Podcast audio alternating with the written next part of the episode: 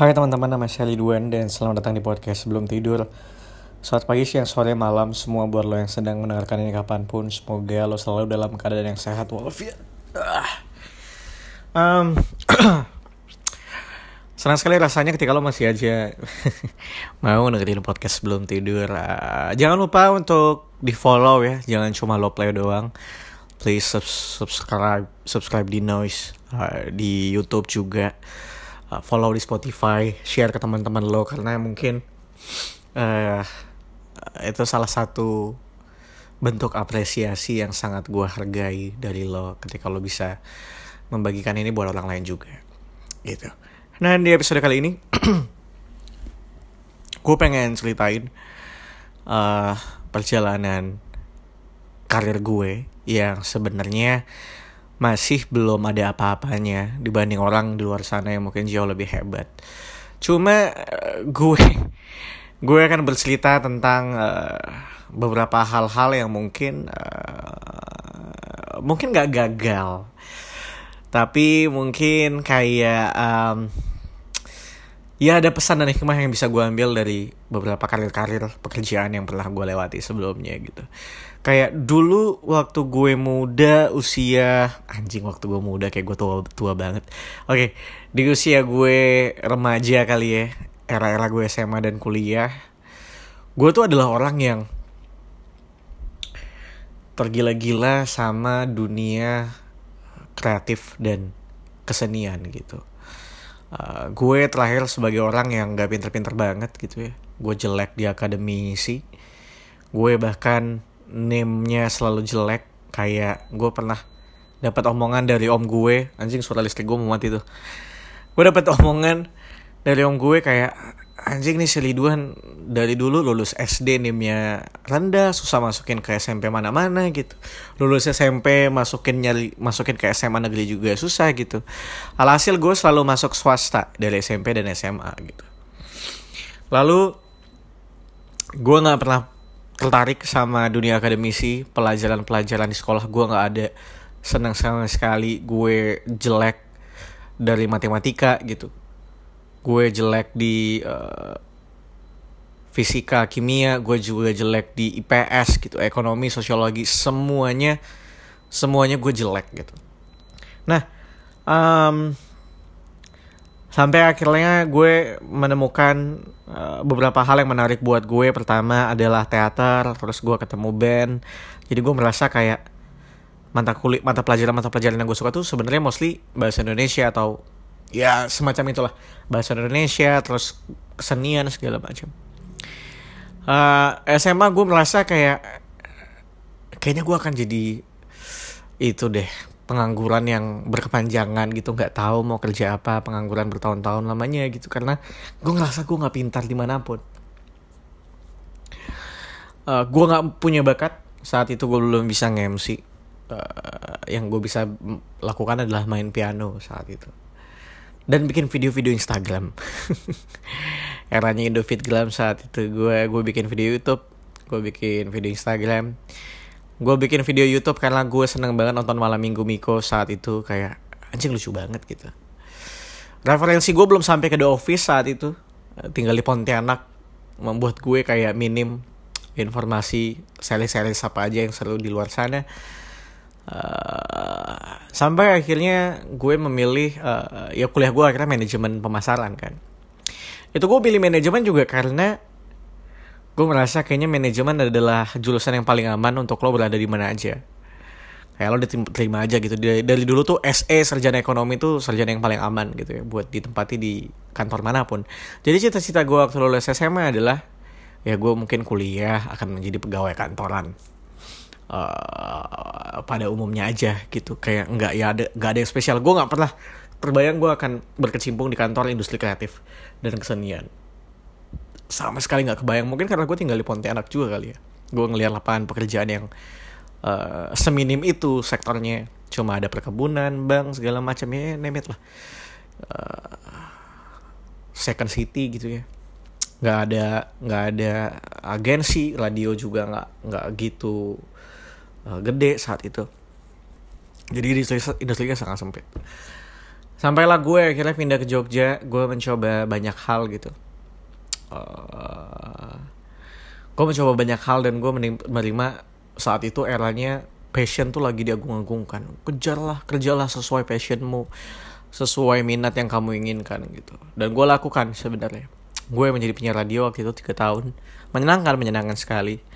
Uh, tapi setelah tiga tahun akhirnya gue rasa kayaknya gue nggak akan bisa lama-lama di sini gitu.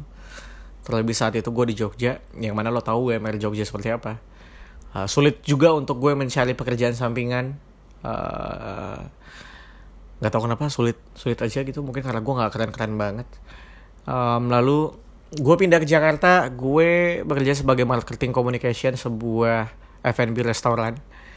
Uh, gue bertahan hanya 4 5 bulan di sana I guess. Kayak 5 bulan something. 5 bulan something gue berjalan di sana. Lalu gue pindah ke salah satu startup lagi gitu ya. Gue menjadi bisnis partner alias sales di sana. Gue pitching dari satu owner restoran kayak owner restoran lainnya. Gue cuma bertahan 4 bulan apa tiga bulan I forgot. Um, gue nggak betah di markom gue nggak betah sales gue nggak betah.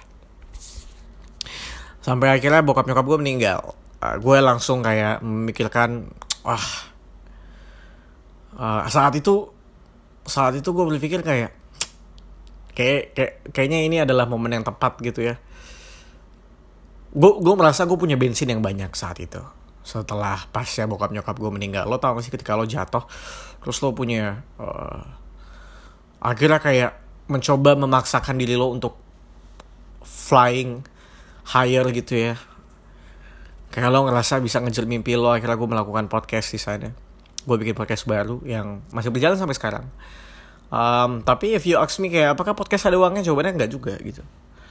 Uh, gue belum sekarang belum menerima uang dari monetisasi adsense. Mostly uang yang gue terima uh, uh, berangkat dari profesi yang gue jalani gitu. Kayak kayak orang tahu gue punya bisa punya podcast akhirnya gue diundang uh, jadi pembicara atau gue jadi MC apa segala macam jadi gue nggak bisa nggak nggak pernah mendapatkan monetisasi itu sebenarnya. FYI mungkin lo wondering juga gitu ya apakah podcast ada duitnya?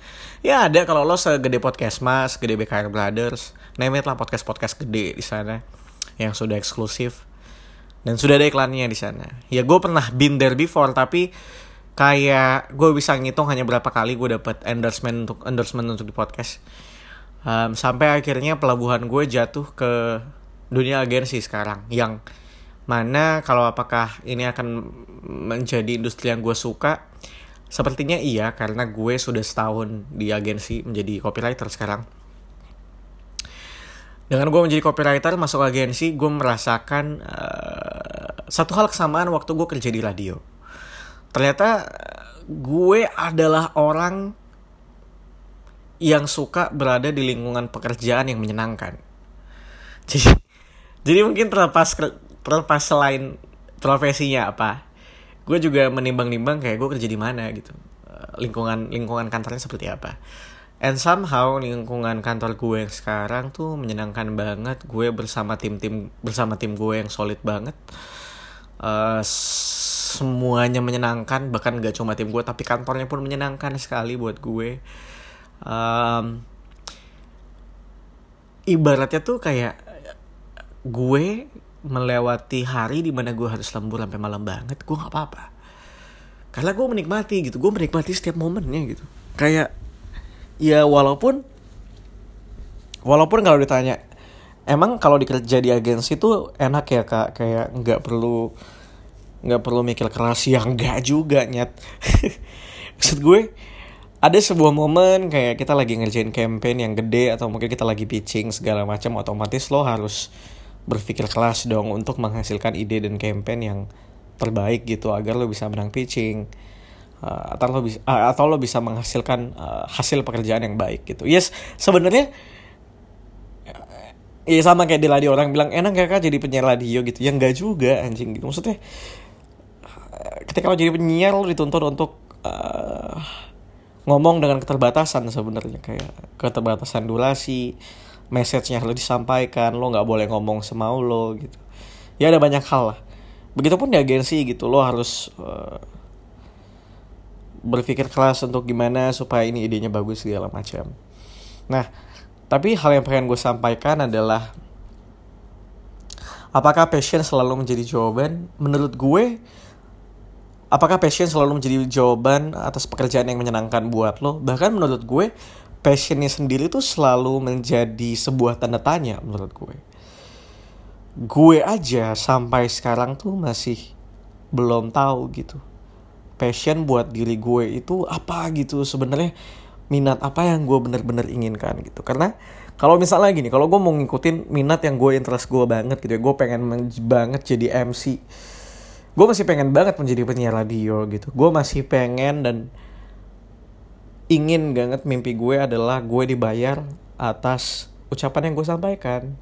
Entah itu gue ngelucu ataupun gue ngomong kayak gini sekarang gitu gue bisa dibayar.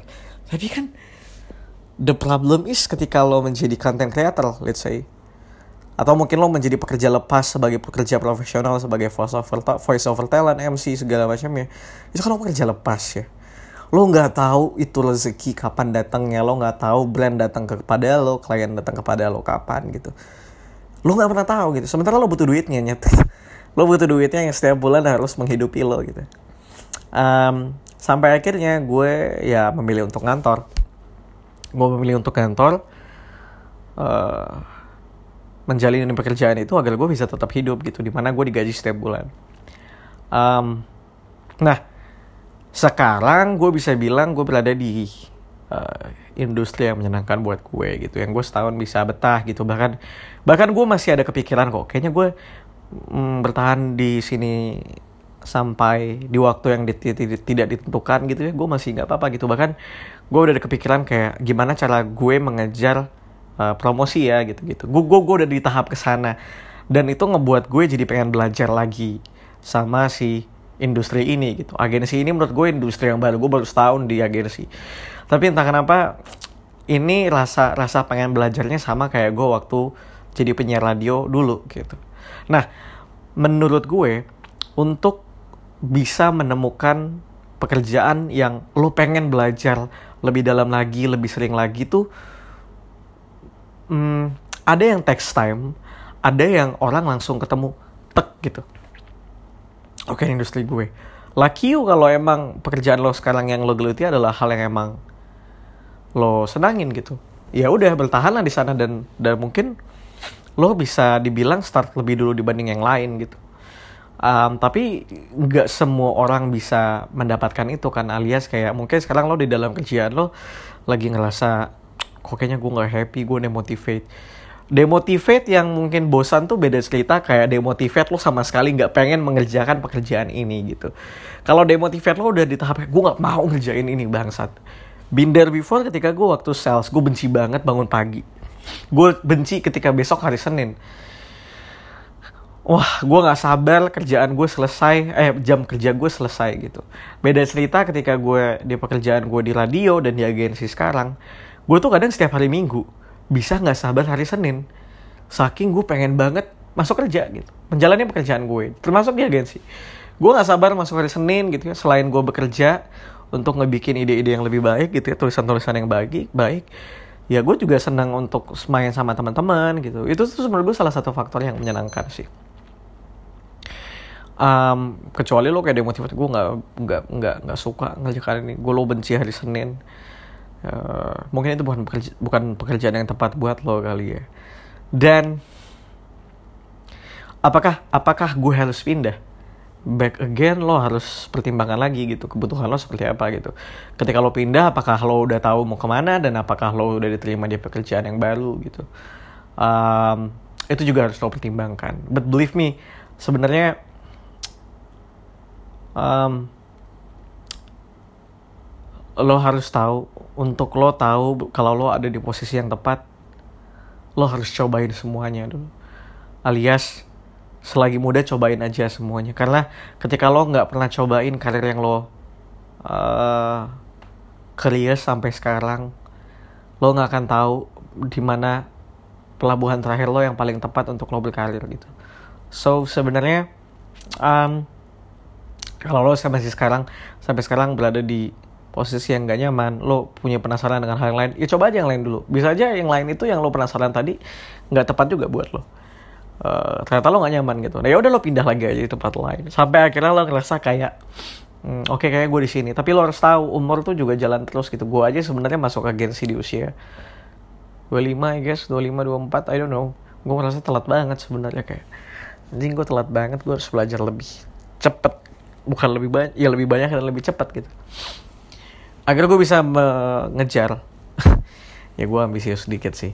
Jadi kayak agar gue bisa mengejar uh, di usia berapa gue gue harus jadi apa di usia berapa gue harus jadi apa seperti itu. Um, men gue masih pengen bilang kalau kalau lo punya cerita apa pun please cerita ke gue ya. Um, anjing 15 menit lama banget. Ya udah mungkin itu aja dari gue teman-teman. Um,